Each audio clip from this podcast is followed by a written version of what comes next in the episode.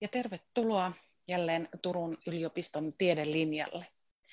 Tänään meillä on aiheena aivoterveys ja miten siihen voimme itse vaikuttaa. Ja aivot, aivot muutenkin. Aiheesta keskustelemassa ovat Turun yliopiston Finbrainin aivokuvantamisosatutkimuksessa työskentelevä tutkijatohtori Jetro Tuulari, hoitotieteen tohtorikoulutettava Sunna Rannikko sekä neurologian emeritusprofessorimme Seppo Soinila. Teillä kaikilla on mahdollisuus osallistua tähän iltaan kysymällä chatissa, eli tuolla ruudun alareunassa, kun näkyy chat-ikkuna sinne, kun kirjoittaa kysymyksen, niin minä sitten pyydän, pyydän tutkijoilta vastausta tai saattavat napata itsekin sieltä vastausvuoron. Ohjelmaa minun lisäkseni, eli minä olen Erja Hyytienen, yliopiston tapahtumakoordinaattori, minun lisäkseni on tekemässä kollegani Antti Tarponen, joka tuolla taustalla varmistaa, että äänet kuuluvat ja, ja, ja kuva kulkee ja, ja myös vähän noita chat-kysymyksiä siellä katselee. mutta lähdetään liikkeelle sillä tavalla, että kukin meidän asiantuntijoistamme pääsee ensin kertomaan siitä, että mistä näkökulmasta he aivoja, aivoja tutkivat ja, ja niihin perehtyvät. Aloitetaan vaikka Sunna Rannikosta. Kerrotko Sunna sinun näkökulmasi aivoihin? Kiitos paljon Eri ja varmista vielä, että mun ääni kuuluu, kuuluu sinne teille. Hyvä. Eli tosiaan mun nimi on Sunna Rannikko ja Mä edustan täällä sitä hoitotyön ja hoitotieteen näkökulmaa. Olen itse sairaanhoitaja ja terveydenhoitaja mun taustaltani ja kliininen työkokemus on, on muun muassa sitten sieltä neurokirurgisen potilaan hoidosta.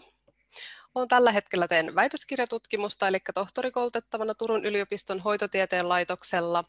Ja hoitotieteilijänä tietysti aivoterveys on, on asia, mikä kiinnostaa, mutta mun oma tutkimus kohdistuu kuitenkin sitten sinne, sinne alueeseen, kun, kun aivoja on, on sitten jo kohdannut, kohdannut sairaus, eli tutkin sitten aivoverenkiertohäiriöpotilaita tai aivoverenkiertohäiriön sairastaneita mun tutkimuksessani. Ja aivoverenkiertohäiriöthän on, on hyvin yleinen sairaus, mutta myöskin sairaus, mihin, mihin siihen sairastumisriskiin pystyy itse, itse vaikuttamaan. Ja niin aivoverenkiertohäiriöissä kuin monissa muissakin aivo, aivosairauksissa, niin nämä sairaudet aiheuttaa monenlaisia oireita ihan sinne fyysiseen, fyysisiä oireita puheentuottoon, puheen ymmärtämiseen, muistiin, tunneelämään ja, ja niin edespäin. Ja, ja nämä on, on oireita, jotka voivat rajoittaa sitä sairastuneen toimintakykyä ja vaikuttaa sitten sinne esimerkiksi sosiaaliseen kanssakäymiseen, sosiaaliseen ympäristön ja siihen sairastuneen kokemuksiin oman elämän hallinnasta. Olen etiikan tutkija ja tosiaan olen kiinnostunut näistä potilaiden, potilaiden kokemuksista sairastumisen jälkeen ja mun tutkimus kohdistuu sinne arvokkuuden ja yksityisyyden ja autonomian säilymiseen siellä sairastumisen jälkeen. Ja tietenkin edelleen sitten siihen, että miten me voidaan, voidaan niitä siellä terveydenhuollon ympäristössä huomioida ja ottaa, ottaa paremmin huomioon. Se, että mä tutkin kokemuksia, niin, niin aika helpostihan voisi ajatella, että tämmöiset sairaudet, ne koketi, kokemukset olisi niin enemmän negatiivisia, mutta kokemuksethan ei ole pelkästään negatiivisia, eli sairastumisen jälkeen koetaan myöskin positiivisia kokemuksia. Ja se, että illan nyt sitten teemana on aivoterveys, niin haluaisin vielä niin sanoa, että että jos me ajatellaan, että mun, mun tutkimus kohdistuu sinne aivo, aivosairauksien puolelle, mutta se ei ole kuitenkaan mikään on-off-tila, eli vaikka sitten olisi se tilanne, että, että on, on aivo, aivosairaus jonkin, jonkinmoinen, niin sehän ei tarkoita, että sitä aivoterveyttä ei olisi ollenkaan jäljellä, vaan totta kai sen tukeminen ja sen niin kuin vahvistaminen myöskin sairastumisen jälkeen on sitten tärkeää. Kiitos. Hyvä, kiitoksia Sunna. Sitten voisimme oikeastaan seuraavaksi ottaa tutkijatohtori Jetro Tuularin. Kerrotko sinä, Jetro, sinun näkökulmasi tähän aihepiiriin? Joo, toki. Kiitos vaan. Tota, niin, niin, Hyvää iltaa kaikille. Mulla on semmoinen historia, että mä olen lääkäriksi valmistunut ensin ja väitellyt sit, tota, niin, niin, tai lähtenyt aivotutkijaksi ja väitellyt lihavuuden aivomuutoksista. Ja, ja näissä väitöstutkimuksissa tutkittiin lihavuusleikkauksen aivovaikutuksia ja semmoisella asetelmalla lyhyesti, että tota, niin, niin, äh, lihavuusleikkauksen jälkeen noin kuuden, tai ennen lihavuusleikkausta ja lihavuusleikkauksen jälkeen noin kuuden kuukauden kuluttua tehtiin erilaisia aivomittauksia. Tämän kuuden kuukauden aikana tutkittavat laihto keskimäärin noin 20 kiloa, eli kyse on äh, hyvin voimakkaasta ja nopea tahtisesta painonlaskusta tämän hoidon jälkeen. Ja, ja tota, niin, niin, ähm, siellä sitten todettiin, että aivojen rakenne ja aineenvaihdunta, siis tarkemmin sokeriaineenvaihdunta ja myöskin välittäjän tasapaino ää, palautui sitten tämmöisten terveiden verrokkien, jotka myöskin osallistuivat tutkimukseen, niin tavallaan terveitä verrokkien tasoja kohti, eli normaalistuivat. Ja tota, niin, niin, yksi näistä välittäjänä oli tämmöinen kuin myopiodireseptorijärjestelmä, ja täällä on tämmöinen ehkä enemmän ää, tunnettu termi endorfiinijärjestelmä, eli tämä on endorfiinijärjestelmän yksi osa, tämä reseptorijärjestelmä, ja se liittyy hyvin keskeisesti monenlaisiin toimintoihin, mutta muun muassa mielihyvään, ja tota, niin sen jälkeen olen osallistunut tutkimuksiin, joissa on selvitetty tämmöisiä syömiseen liittyviä mielihyvää kokemuksia ja sitten taas niiden endorfiinivasteita ja myöskin liikunnan aivovaikutuksia tästä, tästä kehikosta. Ja tota, niin, niin, nykyisin sitten mä oon ehkä hieman vaihtanut aihetta, koska tota, tutkimuskohteena on kehittyvät aivot ja sitten geenien ja tämmöisen varhaisen ympäristön vaikutukset aivojen kehitykseen ja sitten tietysti ää, tulevaan terveyteen myöskin. Ää, ja mä oon tosiaan FinBrain-tutkimuksessa ää, tutkijana ja meillä on nyt juuri tulossa valmiiksi ää, viiden vuoden seurantapiste, eli suurin osa tämmöistä analyyseistä ja työstä, mitä teen päivittäin, niin liittyy ää, ikävuosiin tai ikään syntymästä viiteen ikävuoteen, mutta toki on sitten ää, kehittyvistä aivoista kiinnostunut laajemminkin. Että semmoinen ehkä näkövinkkeli tänään. Kiitos Jetro ja sitten Seppo Soinila, emeritusprofessori, mikä on sinun näkökulmasi? Kiitos kutsusta. Minäkin ensin haluan varmistaa, että kaikki kuulee, onko yhteys kunnossa. Ilmeisesti on. Joo, mä olen neurologi.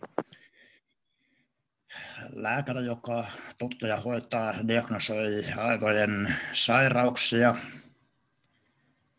ja neurologi kohtaa ihmisen useimmiten silloin, kun hän, ihminen on menettänyt aivoterveydestään jonkin osan, eli sairastunut. Neurologiset sairaudet on aika raskaita asioita. Monet kuulijoista varmaan tuntee lähi, lähipiirissään tai ehkä on joukossa potilaita, me tänään ehkä ei niinkään puhuta niistä aivosairauksista, vaan aivoterveydestä ja siitä, mitä jokainen meistä voi omilla valinnoillaan tehdä ihan arjessa, jotta aivojen hyvinvointi olisi paras mahdollinen. Ja toisaalta sitten, kun jotain aivotoiminnan häiriötä tapahtuu, juuri niin kuin Sunna tuossa totesi, niin kaikkihan ei suinkaan ole menetetty, vaan toimintakyky on jäljellä ja ihmisen aivoilla on merkillinen kyky toipua, kuntoutua, saavuttaa niitä menetettyjä toimintoja, vaikka me tiedetään toisaalta, että hermosolut aivojen toiminnalliset yksiköt eivät uusiudu samalla tavalla kuin esimerkiksi iho solut uusiutuu haavan parantuessa tai maksasolut uusiutuu ja niin edelleen. Aivojen kuntoutuminen tarkoittaa siis sitä, että aivot on muovautumiskykyinen elin ja pystyy muodostamaan uusia toimivia verkostoja ja mitä hyvänsä me voidaan tehdä tämän prosessin vauhdittamiseksi, niin se on neurologista kuntoutustutkimusta. Mun oma tutkimus on jo parinkymmenen vuoden ajan kohdistunut siihen, että tietyillä ärsykkeillä, kuten esimerkiksi musiikin kuuntelemisella, on hyvin laaja aivoja stimuloiva vaikutus, joka potilaille kohdistettuna monissa tutkimuksissa on osoitettu nopeuttavan sitä kuntoutusprosessia. Toimin myös neurologian professorina, siis koulutan lääkäriopiskelijoita, lääkäreitä, erikoistuvia ja koulutan myös tietysti maallikoita, terveydenhuollon ammattilaisia ja nyt tämäkin tilaisuus on tietynlainen koulutustilaisuus ja sopii hyvin yliopistolaisen toimenkuvaan. Yliopiston tehtävähän on paitsi tutkimus ja opetus, niin myös yhteiskunnallinen vaikuttaminen ja tämä nyt varmaan menee tähän jälkimmäiseen. Ja siinä mielessä kaikki vuorovaikutus mitä tämmöisissä tilanteissa, tilaisuuksissa tulee, siis yleisön aktiiviset kysymykset, niin ne, niillä usein on virkistävä ja stimuloiva vaikutus myös täällä päässä, joten mä toivon, että kysytte muistutan samoin kuin aina kandidaateille, että tyhmiä kysymyksiä ei ole. Vaikeita voi olla. Hyvä, kiitoksia Seppo ja tosiaan chatin kautta sieltä sitten kysymään. Näiden alustusten pohjalta jo pystyy päättelemään, vastausta olin miettinyt ensimmäisenä kysyä Jetrolta siitä, että kun me sinä tutkit nimenomaan sitä aivojen kehittymistä ja muuta, kun me synnymme, niin kuinka valmiit meidän aivomme silloin ovat? Muuttuvatko ne siitä paljon? siellä on valmista ja kehittyvää. Eli tota, niin, jos miettii ihan tuolla ulkopuolisesti, eli jos tavallaan niin ajattelee, että miltä ne aivot näyttää ulospäin, niin ne on itse asiassa hämmästyttävän samannäköiset kuin aikuisen aivot jo vastasyntyneellä.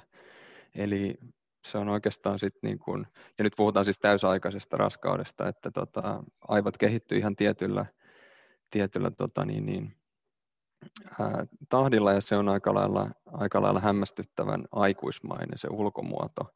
No sitten jos miettii, että tavallaan tokikaan vastasyntynyt juuri osaa mitään ja varmaan ajatellaan nykyään niin, että, se, että ne ei ole valmiit ne aivot, niin oikeastaan sitten myöskin mahdollistaa niin laajaa oppimista sitten myöhemmin. Eli tavallaan siellä on vielä mahdollisuuksia oppia ja, ja tota, niin, niin, ottaa uutta tietoa vastaan. Ja, ja, ja jos ajattelee ihan lyhyesti, että mitä sen ensimmäisten elinvuosien aikana sitten tapahtuu, ja ehkä se on tärkeää tuoda se esiin, että vastasyntyneen pää on tietysti se paikka, missä ne aivot on, ja ne, jotka on vastasyntyneen nähnyt, niin tietää, että, että se on aika pieni, ja se aivojen koko on noin kolmasosa siitä, mitä aikuisilla on.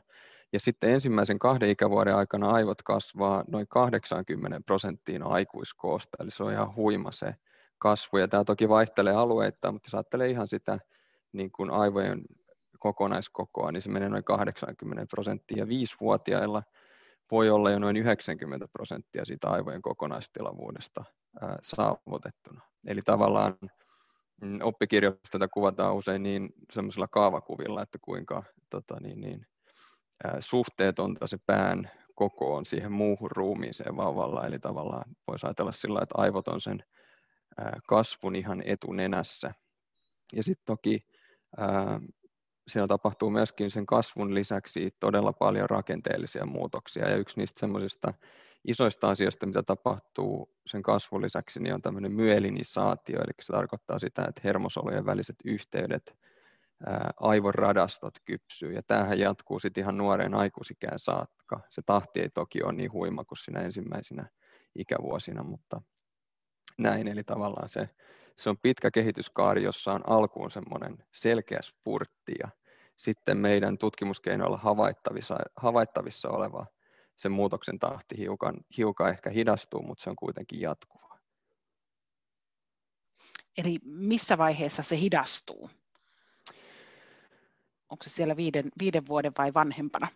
Joo, siis jos miettii semmoisia näkyviä muutoksia, me, tässä on pakko vähän sillä lailla rajata, että me nähdään vain tietynlaisia asioita. Mä, magneettikuvantamisesta siis puhutaan ja tavallaan siinä sitten siihen kuvan muodostukseen liittyy mm, tietynlaisia juttuja. Että jos miettii ihan tämmöisiä niin tavallisia kuvia, niin se noin kahden vuoden ikäisellä se aivojen valkea aine näyttää jo tämmöisissä tyypillisissä kuvissa – ihan saman väriseltä. Se on, niissä puhutaan enemmän kontrastista, mutta kuitenkin se on hyvin samankaltainen kuin aikuisilla. Mutta sitten tavallaan, jos sitä mittaa toisenlaisilla tekniikoilla, niin nähdään, että se valkeaine kypsyy, kehittyy ja mm, ajatellaan tietysti, että se parantuu, toiminnallisesti parantuu siinä kehityksen aikana. Missä vaiheessa meidän pitäisi ryhtyä miettimään sitä, että pidämme aivoistamme hyvää huolta? Joo, tuo on hyvä kysymys. Tota niin, varmaan tästä nykyisestä tutkimusvinkkelistä, niin se alkaa itse asiassa ihan, voi alkaa jo ennen syntymää. Eli tavallaan tässä meillä on ollut paljon semmoisia mielenkiintoisia tutkimuskysymyksiä, jotka liittyy vaikka perheen ja vanhempien hyvinvointiin jo raskausaikana ja heti tota, niin, niin ensimmäisen ikävuoden aikana ja miten tämä ympäristötekijät voi vaikuttaa siihen aivojen kehitykseen. Ja ja, ja nämä on tietysti hirmuisen vaikeita asioita tutkia, koska jos ajatellaan vaikka, että tutkitaan jotain sairautta, vaikka neurologisia sairauksia, joista monet on sitten vasta siellä elämän loppupuolella tai aikuisiässä tota, niin jollain tapaa todettavissa, niin tämmöisten niin kuin kaukaa tulevien syntymään lähellä olevien riskitekijöiden tutkiminen on aika haastavaa, mutta et, mm, varmaan tähän niin kuin aivoterveyteen liittyen, niin siellä oikeastaan kaksi semmoista aspektia, mitä on aika mielenkiintoista palloitella, että onko jotain semmoista, millä me, mikä tavallaan niin kuin altistaa yksilöt jollain tapaa mm, riski, tai että se aivojen ris- kehitys on jollakinlaisella riskiprofiililla, ja sitten puhutaan tämmöistä resilienssistä, eli aivojen niin kuin, äm, vastustuskyvystä tai sen tyylisestä asiasta. Että tämmöisiä dimensioita tutkimuksessa paljon pallotellaan ja tämä liittyy nimenomaan tuohon Sepon mainitsemaan plastisiteettikäsitteeseen, että tähän tavallaan silloin kun aivot on muutenkin kehittymässä ja jatkuvassa muutoksessa, niin ajatellaan, että sillä niin kuin tietyillä muutoksilla, plastisilla muutoksilla voi olla tosi kauaskantoisia merkityksiä. Seppo, sinä olet erikoistunut myös nimenomaan tähän ennaltaehkäisyyn, niin kerrotko jotain ihan käytännön asioita, mitä me voimme ottaa huomioon? Joo, neurologi, vaikka hoitaa siis sairauksia, niin sairauden eh, sattuessa, niin toki kaikki asianosaiset on kiinnostuneita, mitä voi tehdä tästä eteenpäin, jotta aivoterveys säilyy mahdollisimman hyvänä. Ja toipuminen on optimaalista.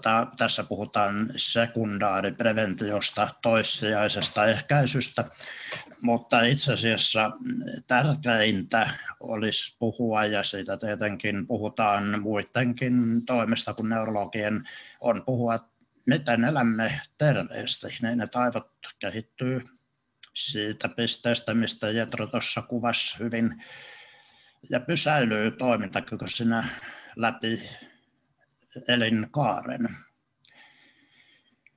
Aivoja on joskus verrattu koneeseen, tietokoneeseen ehkä. Ja se on huono vertaus sen takia, että kaikki koneet enemmän ja vähemmän kuluu käytössä. Aivot on erilainen, se ei kulu käytössä siis normaalissa käytössä, vaan päinvastoin aivoja pitää käyttää.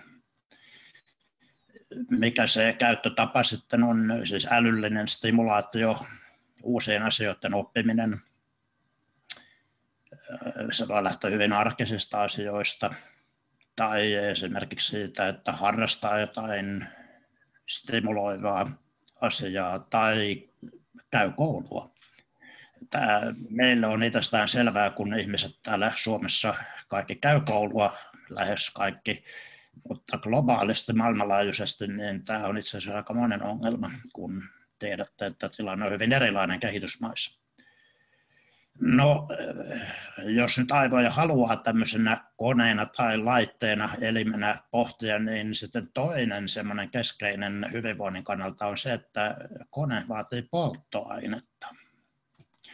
Aivot vaatii polttoainetta, elimistö, kaikki elimet vaatii polttoainetta, eli mitä me syömme, mikä on ravitsemuksen merkitys, siitä on viime aikoina tullut hyvin mielenkiintoisia tuloksia, ja jo pitkään on tiedetty ravinnon olevan hyvin tärkeä ja voidaan ehkä sanoa, että kun ravintohan menee aivoihin aivoverenkierron kautta, niin voidaan sanoa varsin perustellusti, että aivot on niin terveet kuin aivoverisuonet on. Ja siellä on sydänverisuonitautien mukainen terve ruokavalio ja riskitekijät, niin kyllä ne on hyvin pitkälle samat aivoterveyden kanssa. Sitten me helposti ajatellaan, että niin kun aivotoiminta on jaettavissa kahteen osaan, siis on tämä elimellinen somaattinen aivotoiminta, sitten on, on psyyken toiminta, mielen toiminta. Mä olen sitä mieltä ja uskoisin, että useimmat on enenevässä määrin sitä mieltä, että ei näitä kahta voi erottaa. Ja silloin kun me puhutaan aivoterveydestä, niin vaikka minä nyt olen neurologi enkä psykiatri, niin kyllä on ihan selvää, että aivojen hyvinvointiin tietysti vaikuttaa se, että meillä on hyvä motivaatio elämän eri osa-alueisiin. Meillä on keinoja vuorovaikutukseen, jotka toimivat, jotka tuovat positiivisia kokemuksia – ja meillä on asioita, jotka tuottaa meille mielen hyvää. Ihmisen aivoissa on ihan tunnettu rakenne, jossa tiedetään, mitkä välittäjät siellä on aktiivisia ja missä se sijaitsee. Mä en ehkä näihin yksityiskohtiin tässä tarvitse mennä, mutta siis me puhutaan tämmöisestä palkitsemisjärjestelmästä, kansanomaisesti mielihyväkeskuksesta. Sitä pitää stimuloida. Ja mikä sitä stimuloi, jokainen meistä tietää, mikä tuo hyvää mieltä. Se vaihtelee tietysti elämäntilanteen mukaan. Se voi olla hyvä ihmissuhde, intiimi ihmissuhde tietysti erityisesti. Se voi olla ravinto, silloin kun on nälkäinen ja saa syödäkseen, niin tulee mielihyvää. Se voi olla liikunta. Jokainen tietää lenkin jälkeen, on se lenkki sitten rankka tai kevyt, niin tulee mielihyvän tunne. Me tunnetaan aika tarkkaan tämä aivokemiallinen koneisto, mekanismi, joka tuottaa tämän. No valitettavasti sitten sama koneisto kyllä aktivoituu keinotekoisempien mielihyvälähteiden myötä ja silloin voidaan joutua ongelmiin. Puhutaan siis erilaisista päihteistä. Ja nyt se toinen puoli asiasta, kun kyse on tänään siis hyvinvoinnista, niin on suosia asioita, jotka tuottaa mielihyvää ja, ja välttää tai olla ainakin tietoinen niistä vaaroista, mitä päihteihin saattaa liittyä. Eli käyttö tavalla tai toisella mielihyvän riittävä saanti ja hyvä polttoaine ja sitten lepo. Yksi ehkä vähälle jäänyt aivohyvinvoinnin osatekijä on unen puute. Se on riskitekijä monelle asialle, niistä voidaan keskustella ehkä myöhemmin tänään, mutta me nukumme noin kolmasosan elämästämme. Kukaan ei ole ihan vakuuttavasti osannut selittää, miksi näin suuri unenmäärä on tarpeen.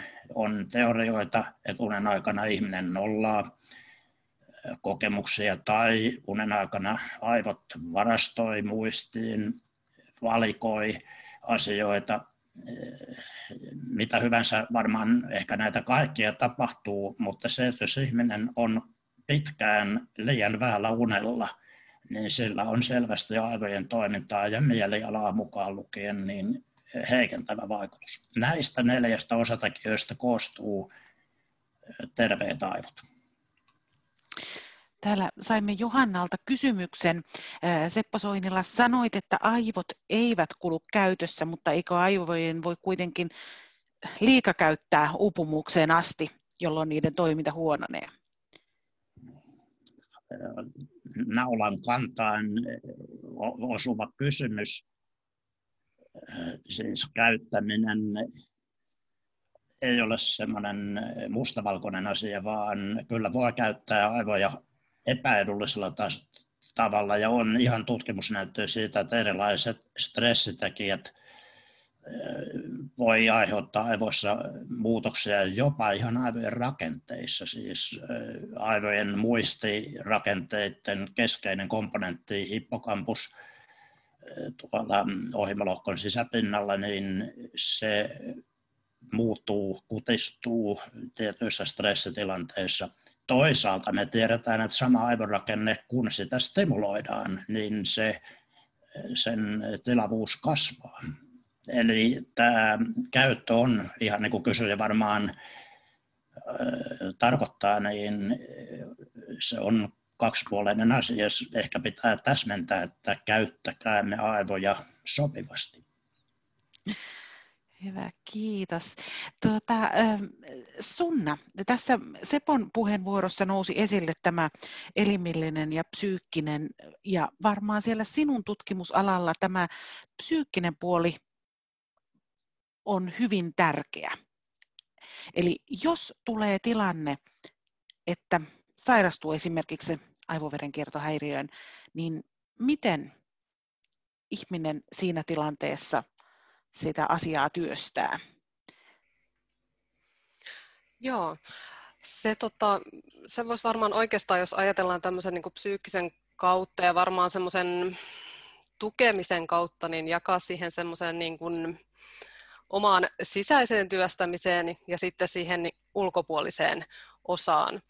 Eli semmoinen, mitä niin kun, jos ajatellaan sieltä niin positiivisen kautta, että ne ihmiset kuvaa sitä, siis yleensähän se on, kun on kohdannut vaikka aivoverenkiertohäiriö, mikä on lähestulkoon aina hyvin äkillinen sairastuminen ja hyvin vakava sairastuminen. Se on se päällimmäinen tunne siitä, on se helpotus, että, että on jäänyt henkiin. Mutta se yleensä pikkasen se tunne, tunnemaailma tuntuu, että se siitä niin kun vaihtuu, kun sairastumisesta kuluu sitä, kuluu sitä aikaa.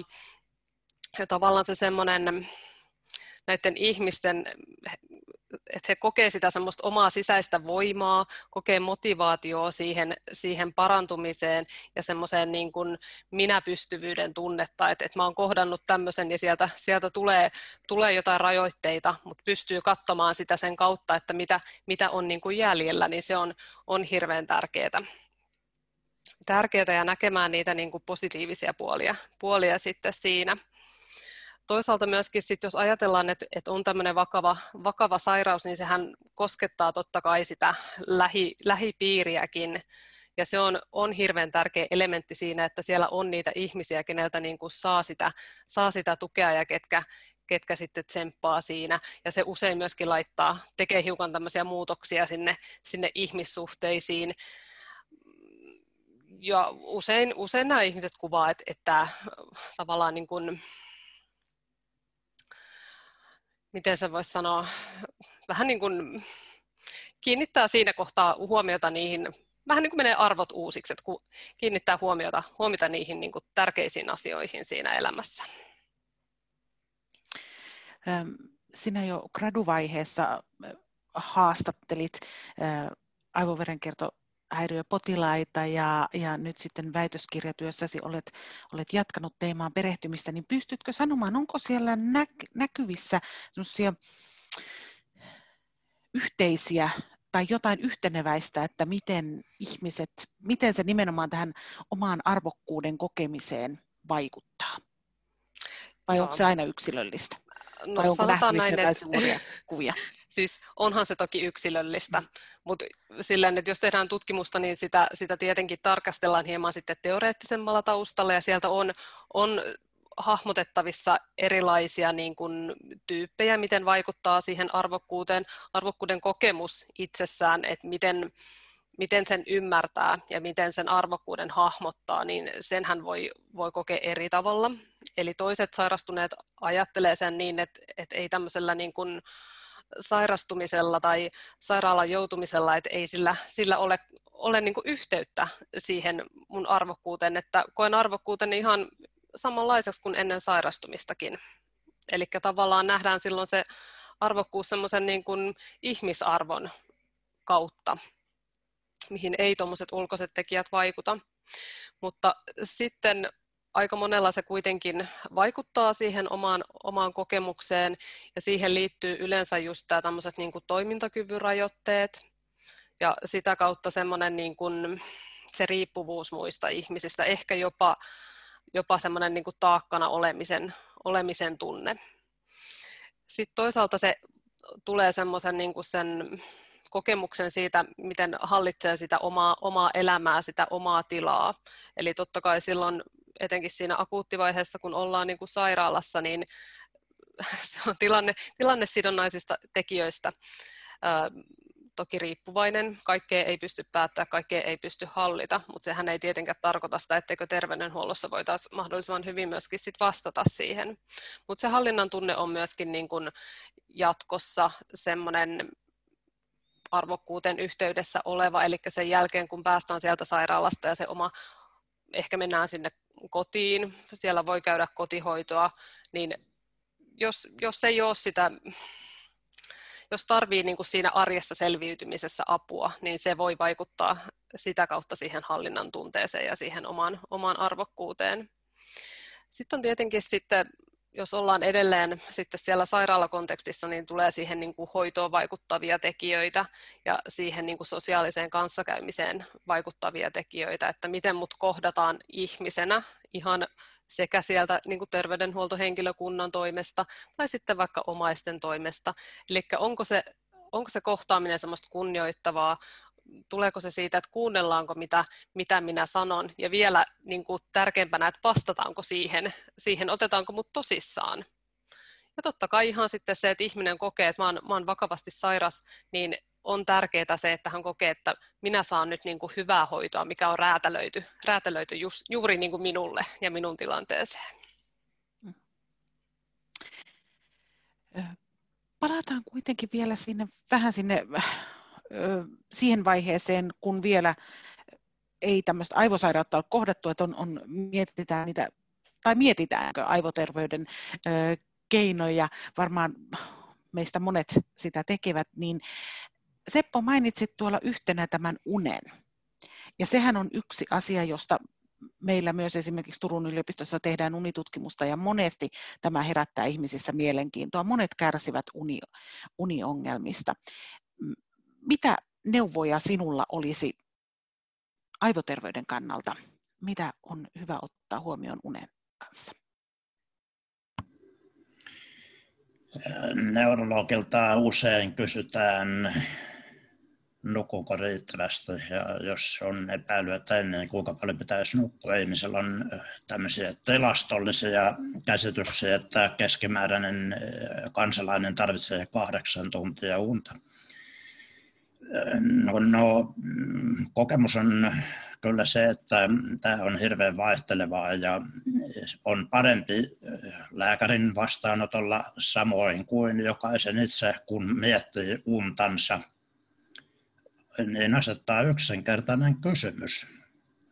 Keskimäärin aamuisin tunnen oloni virkeäksi. Ihan riippumatta siitä, kuinka nukkuu ja kuinka kauan, niin, niin tämä on se ratkaiseva. No unen äh, häiriöitä, onnen laatua voidaan mitata siis kysymällä asioita, onko päiväväsymystä, on asteikkoja, joilla voidaan arvioida päiväväsymyksen vaikeusastetta.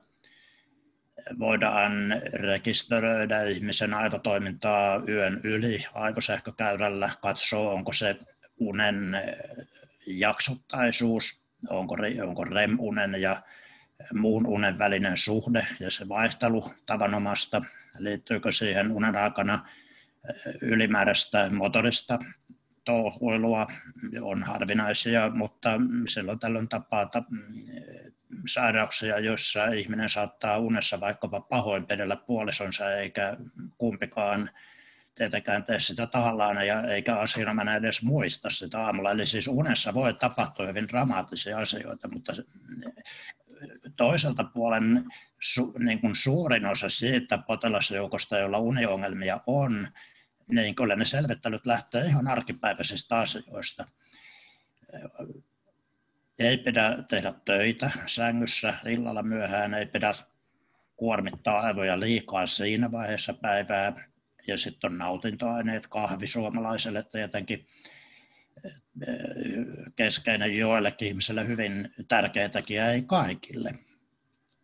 On mielenkiintoista, että on tehty Suomessa tutkimus siitä, verrattu ihmisjoukkoon, joka juo yhdessä illalla tiettyyn aikaan iltakahvit verrattu niitä toiseen ryhmään, joka ei juo, niin ne iltakahvit juova ryhmä nukkuu paremmin.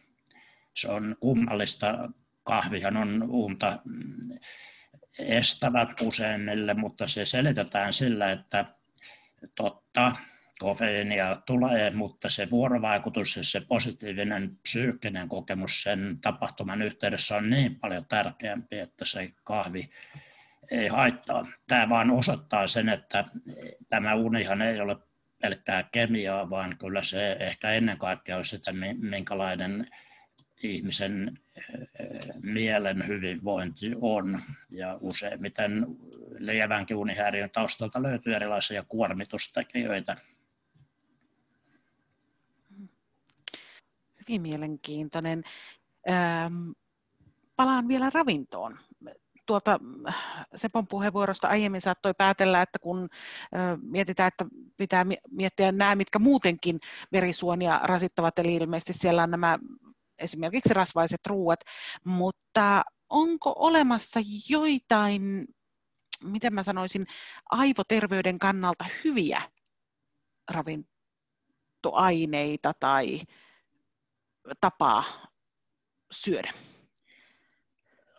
Tähän varmaan Jetro saa kommentoida sen lihavuuden osalta. Siis tällä mä tarkoitan vain sitä, että riippumatta mitä syö, niin toinen osa tätä kysymystä on kuinka paljon syö. Eli siis ylipaino sinänsä on monella tapaa riskitekijä. Mä jätän tästä nyt Jetrolle puheenvuoron, mutta äh, sitten ajatellaan, monet kysyy, että mitä on terveellistä syödä, niin totesin jo, että kaikki se, mitä Sydäntautiliiton dieettiohjeessa sanotaan tyydyttämättömistä rasvahapoista, hedelmistä, suolan vähentämistä, niin kyllä se pätee hyvin pitkälle aivoihin. Nyt viimeisten muutaman vuoden aikana suomalaiset tutkijat mukana Kuopiosta erityisesti on tuottanut kyllä hyvin mielenkiintoisia tuloksia, että on, on tiettyjä ravintoaineita, rasvahappoja, omegahappoja, joilla oikeasti on mitattavissa oleva suojaava vaikutus muistisairauksilta. Ja on olemassa jopa nyt ihan käytössä tämmöinen ravintovalmiste, josta on jonkun verran näyttöä. Ja lisätutkimuksia tarvitaan, jotta voitaisiin vastata siihen, että onko jotain eliksiiriä, jota pitäisi jokaisen napsia. Tämä, tilannehan on ongelmallinen siinä mielessä, että kun me puhutaan muistisairaudesta, niin useimmiten me puhutaan tästä sekundaaripreventiosta, eli tilanteesta, jossa jo muisti pätkii.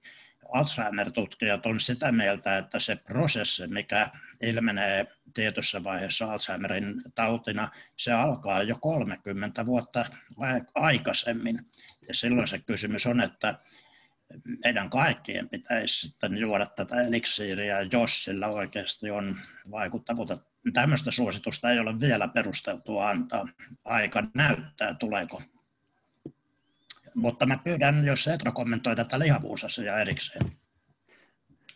Joo, eli tosiaan mielelläni, mielelläni kommentoin. Eli tota, ää, tiedä, olisiko tässä hyvä mainita tämmöinen lihavuuteen liittyvä käsite kuin metabolinen oireyhtyvä, mikä tarkoittaa sitä, että tavallaan niin kuin on keskivartalo lihavuutta ja sen jälkeen alkaa sitten useampia aineenvaihdunta tai tämmöisiä voisi ajatella, että lihavuuden liitännäisilmiöitä. Joskus ehkä käytetään tämmöisiä niin kuin liitännäissairauksia myöskin, mutta ää, nehän ei ole sairauksia niin kuin lääkärin on todennut, mutta taas niin kuin se prosessi on alkanut, alkanut tai kehittymässä ja tota, niin, niin, ää, tämmöisiä asioita usein sit liittyy tähän just niin kuin aivojen verisuonien kuntoon ja sitten siihen polttoainepuoleen, eli siihen yleiseen aineenvaihduntaan ja tavallaan sitten niin kuin veren paineen, veren sokerien ja kolesterolitasojen seuraaminen on, on varmaan, tai niin kuin niiden ähm, saattaminen tämmöiselle suositetulle tasolle niin edistää myöskin myöskin tota, niin, niin, aivoterveyttä. Ja näin on myöskin sitten tehty jonkun verran aivotutkimuksia sillä, että esimerkiksi aivojen rakenteeseen liittyy semmoinen ilmiö, että minkälainen vaikka kolesteroli- tai rasva tasapaino on. Tai vaikkapa, että jos on sairastunut diabetekseen, niin se taudin kesto näyttäisi liittyvän sit erilaisiin, varsinkin rakenteellisiin aivonmuutoksiin. Ja, tota, niin, niin, joo. ja sitten tietysti näiden kaikkien asioiden tota, niin, niin vuoksi kannattaa syödä terveellisesti. Nämä ravintosuosituksethan on hyvinkin tavallaan kaikki suolan määrät ja rasvaprofiilit ja muuta, niin nimenomaan sit edistää tota, niin, niin, tämmöistä myöskin aivojen kannalta hyvää aineenvaihdunnallista tilaa. Ja tota, niin, niin, joo. Ja sitten tavallaan niin kun, tässä ei ehkä voi käydä, se on hyvä mainita, että ei ehkä voi ajatella niin, että voi käydä kauppaa, että jos vaikka no usein britti meni, jos mä asunut Englannissa nyt hetken aikaa ja muuten just Suomeen, niin, niin, niin siellä oli usein erilaisia pähkinöitä tarjottiin tämmöiseksi ihmeruoksi. Tämä on tämmöinen ilmiö, mitä mä en ainakaan Suomessa havainnut vielä mediassa, että siellä on niin kuin se ja se pähkinä, joka pelastaa aivojen toimintakyvyn tänään ja, ja tota niin, niin, sillä lailla, että se on nimenomaan että kuinka paljon syö, niin se vaikuttaa ylipäätään näihin tiedossa oleviin laajoihin kokonaisuuksiin. Ja sitten tota, niin, niin, ää, tietysti siellä on tämmöisiä just näitä omega-rasvahappoja ja muita sisältäviä ruoka-aineita, mitä sitten voi ajatella, että niillä on ihan suoria aivovaikutuksiakin, mutta että ei voi ajatella niin, että syömällä tota, niin, niin, omega-rasvahappoja voi sitten pelastaa niin kuin muut ruokailu- tai elämäntapavalinnat. Silloin kun teit väitöstutkimustasi mietin nyt, että muistanko oikein, että, että siinä myös näkyi, tai tutkit sitä, että kun oli tehty se lihavuusleikkaus, niin mitä sitten tapahtui aivoissa?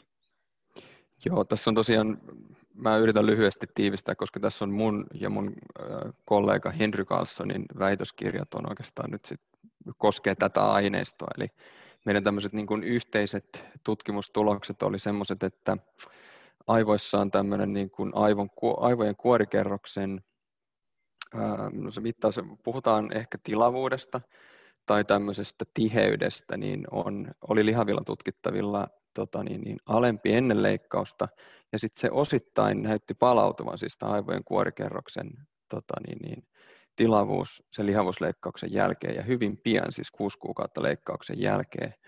Ja tota, niin, niin, sitten yhdessä tutkimuksessa tutkittiin näitä aineenvaihdunnallisia juttuja, ja siinä Mm, se ehkä keskeinen parametri, mitä mitattiin, oli insuliiniherkkyys ja se, että vaikuttaako insuliini aivoihin. Ja ennen leikkausta lihavilla tutkittavilla oli insuliinivaikutuksia ja normaalipainoisilla ei. Ja tämän leikkauksen jälkeen niitä insuliinivaikutuksia ei todettu, eli taas tavallaan normaalin suuntaan palautu.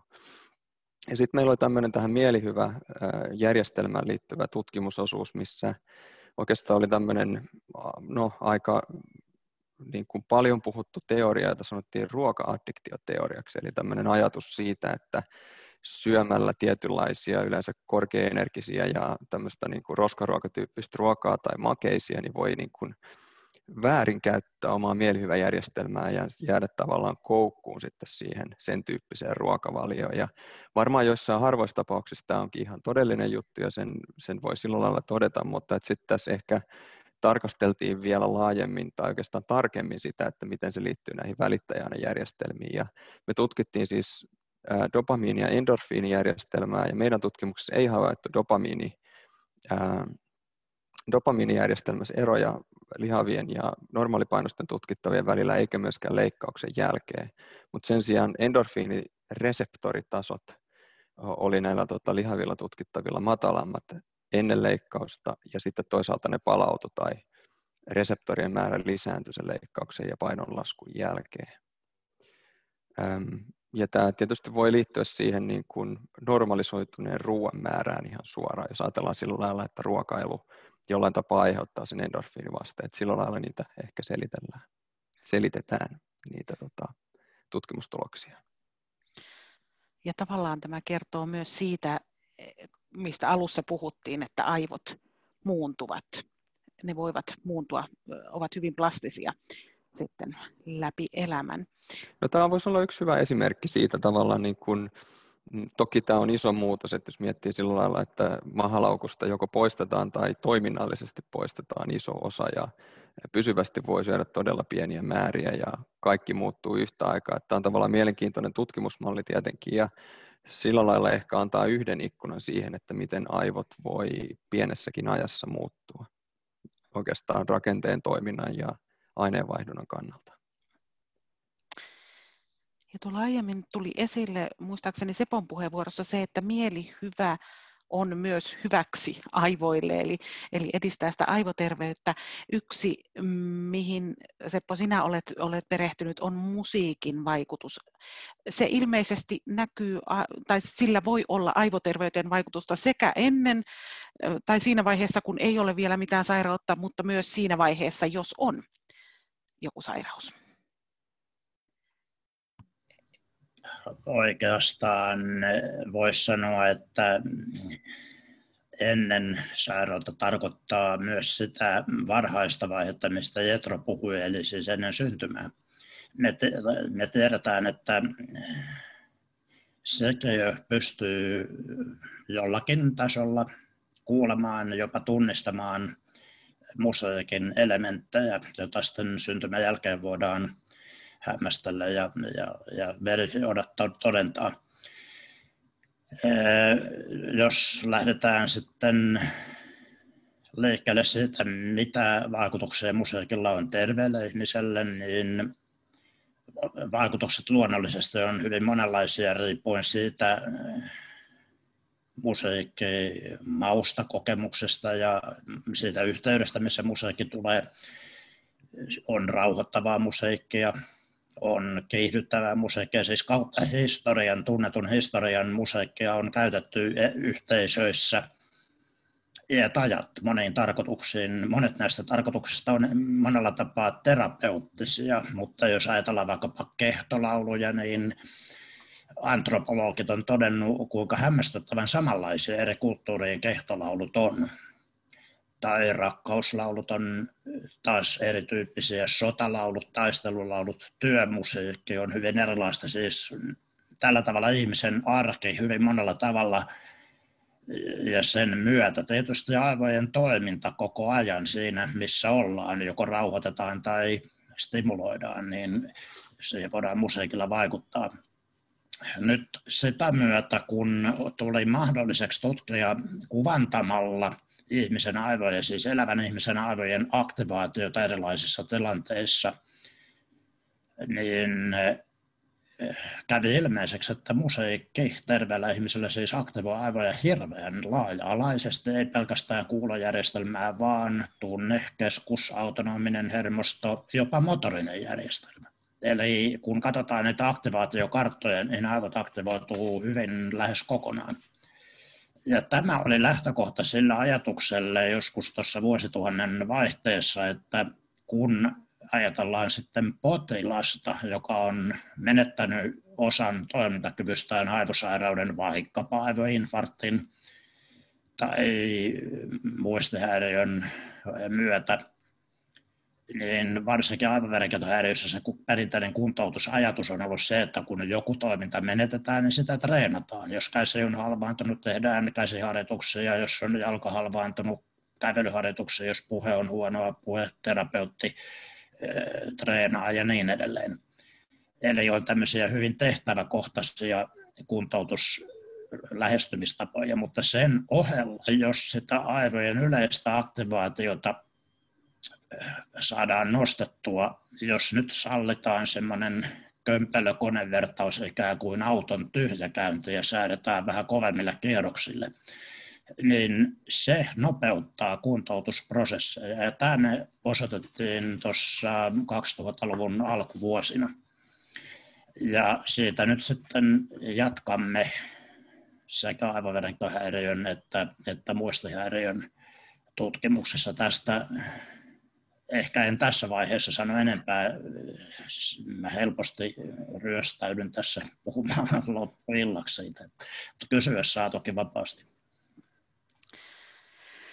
Ja Sunna Rannikko, tuo mielihyvä minun ajatusmaailmassa liittyy myös siihen arvokkuuden kokemukseen ja muuta, niin mitä, miksi se on tärkeää?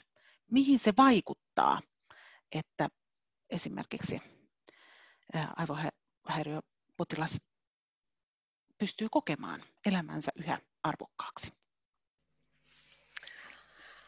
Eli tarkoitatko siis, että mihin se arvokkuuden kokemus vaikuttaa? Mm. Niin, mitä vaiku- esimerkiksi hoidon kannalta, onko sillä merkitystä? No sanotaan hoidon kannalta itse en ainakaan ole tietoinen, enkä ole löytänyt semmoisia tutkimuksia, että oltaisiin pystytty selkeästi selkeitä vaikutuksia osoittamaan. On viitteitä, että kun ihminen siellä sairaalassa, ja nyt, nyt en puhu sit pelkästään, pelkästään aivoverenkiertohäiriöistä tai, tai aivosairauden kokeneista ihmisistä, niin se hoitotulokset olisi, olisi parempia ja se sairaalassa vietetyt päivien määrä olisi pienempi. Mutta nämä on hyvin, hyvin viitteellisiä, viitteellisiä tuloksia, että en suhtautuisin aika, aika silleen, voisiko sanoa kevyesti, kevyesti niihin. Mutta toisaalta jos me ajatellaan niin sitä arvokkuutta itsessään, niin sehän on, on ihan tämmöinen perustavanlaatuinen, sitä voidaan ajatella kokemuksena, sitä voidaan ajatella eettisenä periaatteena. Se on kuitenkin tunnistettu ihan semmoisena niin hyvin perustavanlaatuisena oikeutena kaikille meille ihmisille, eli ihan sieltä yhdistyneiden kansakuntien teksteistä 1940-luvulta ja sieltä niin kuin WHOn suosituksista ja kannanotoista. Ja sehän on asia, mikä lukeutuu kyllä, jos ei kaikkien, niin ainakin lähes kaikkien terveydenhuoltoalan ammattieettisiin ohjeistuksiin, että, että se niin kuin ihmisen kunnioittava kohtaaminen ja arvokkuus on se, mihin niin kuin pyritään. Ja se on, on hyvin merkittävä semmoiselle ihmisen niin kuin kokonaisvaltaisen eheyden, eheyden kokemukselle, että hän kokee, kokee sitä arvokkuutta ja kokee sitä kautta sitä semmoista niin kuin positiivista suhtautumista itsensä ja, ja ympäristöönsä ja siihen niin kuin omaan, omaan elämään. Saako kommentoida? Mielellään. Arvokkuuden vastakohta on arvottomuus arvottomuuden tunne on yksi keskeinen elementti depression kirjossa. Ja on erittäin hyvä näyttö siitä, että depressio on ehkä vahvin yksittäinen kuntoutusta estävä tekijä. Ja sillä tavalla se, että me hoidamme depressioita mukaan lukien arvottomuuden tunteen, niin silloin me edistämme kuntoutusta. Kyllä. Ähm, hypätään vielä tuolla näihin, pohdittiin tätä ennaltaehkäisyä, niin yksi, minkä Seppo mainitsit, oli, oli alkoholi ja muut nautintoaineet. Miten ne näkyvät aivoterveydessä? Mä vähän pelkäsin tätä kysymystä. Se tulee aina näissä tilanteissa ja ihmisiä kiinnostaa se, että saako nauttia. Ja äh, tässä nyt mä haluaisin ehkä sanoa sen, että meillä on toki suosituksia.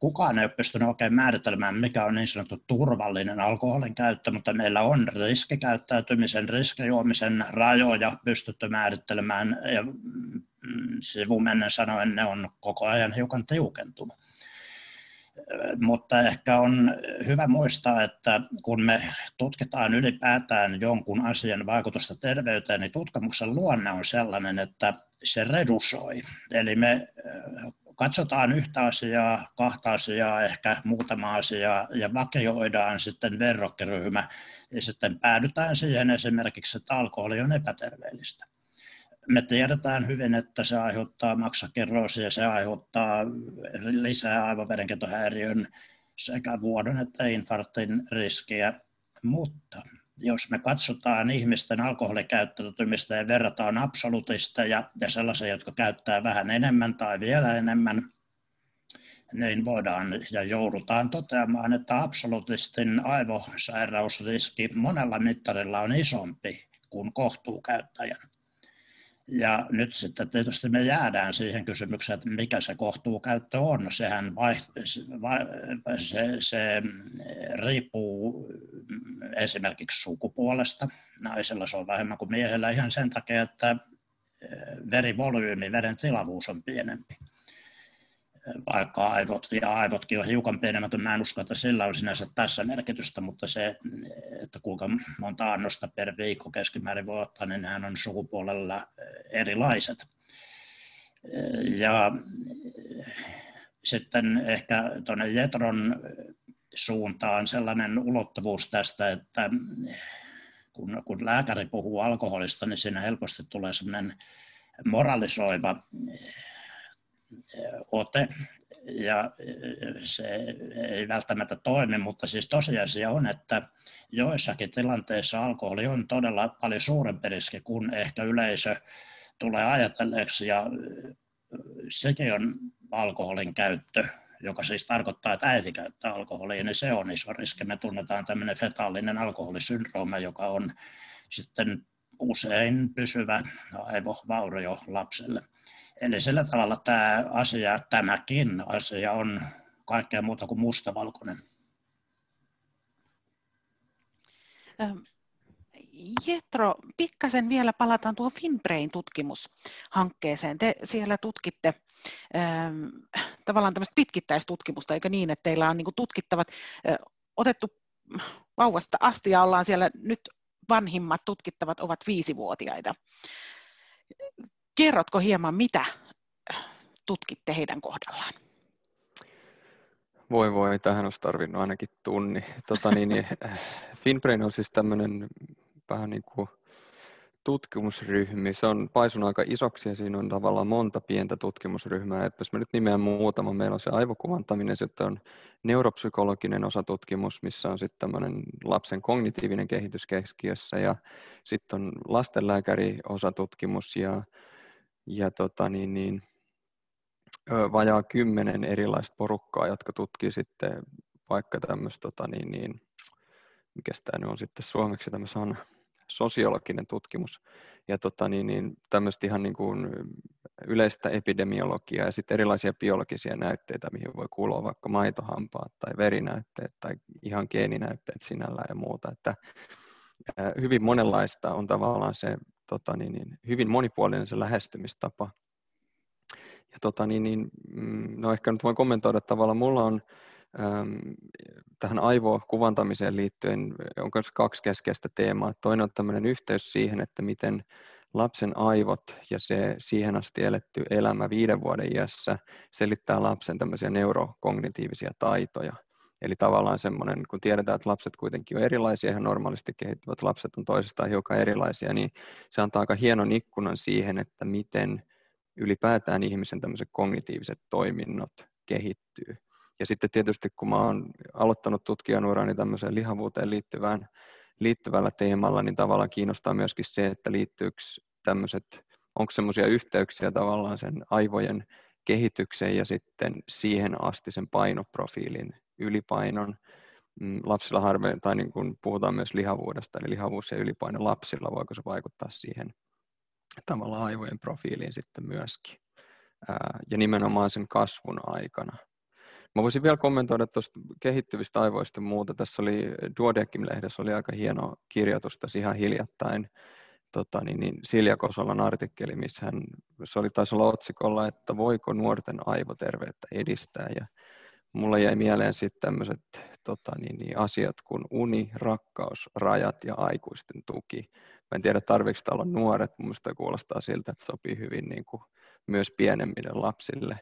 Ja hän nosti myös esiin tämän terveen sosiaalisen vuorovaikutuksen, eli tavallaan semmoisen, niin kuin, tämän on sosiaalisen vuorovaikutuksen todettu liittyvän pidempään elinajan ennusteeseen ja muuhun, eli tavallaan niin kuin tämmöinen sosiaalinen aspekti näyttäisi olevan aivoterveydelle myöskin merkityksellinen.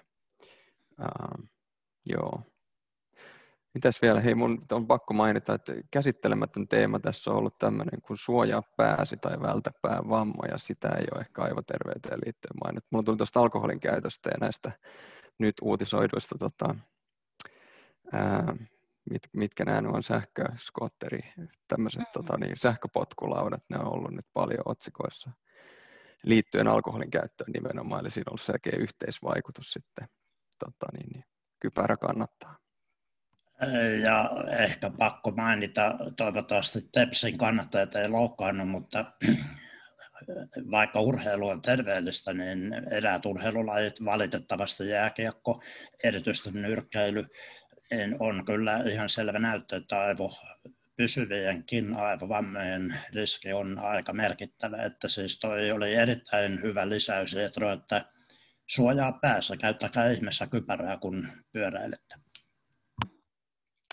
Tässä tuli lopussa ihan hieno lista, eli siellä oli tämä uni, rakkaus, rajat, aikuisten tuki, joka voidaan mieltää myös ylipäätään ö, läheisten tueksi, ja sitten vielä tämä kypärä.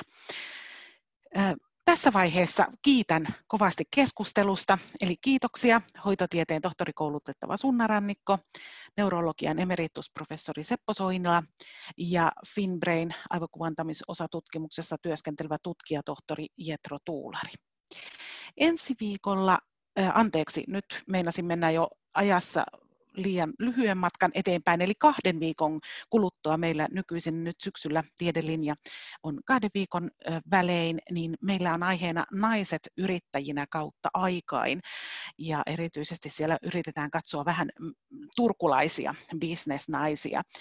Meillä on mukana keskustelemassa naisyrittäjyyteen liittyviin kysymykseen Suomen historian professori Kirsi Vainio-Korhonen ja taloussosiologiasta yliopistoopettaja Arttu Saarinen, joka puhuu erityisesti yrittäjyyspuheen sukupuolittumisesta ja äh, tuota, äh, yrittäjyyden oppiaineesta tohtorikoulutettava Riikka Fransen, joka puhuu siitä, että miten naisyrittäjät luovat uusia liiketoimintamahdollisuuksia ja miten he aiheesta puhuvat.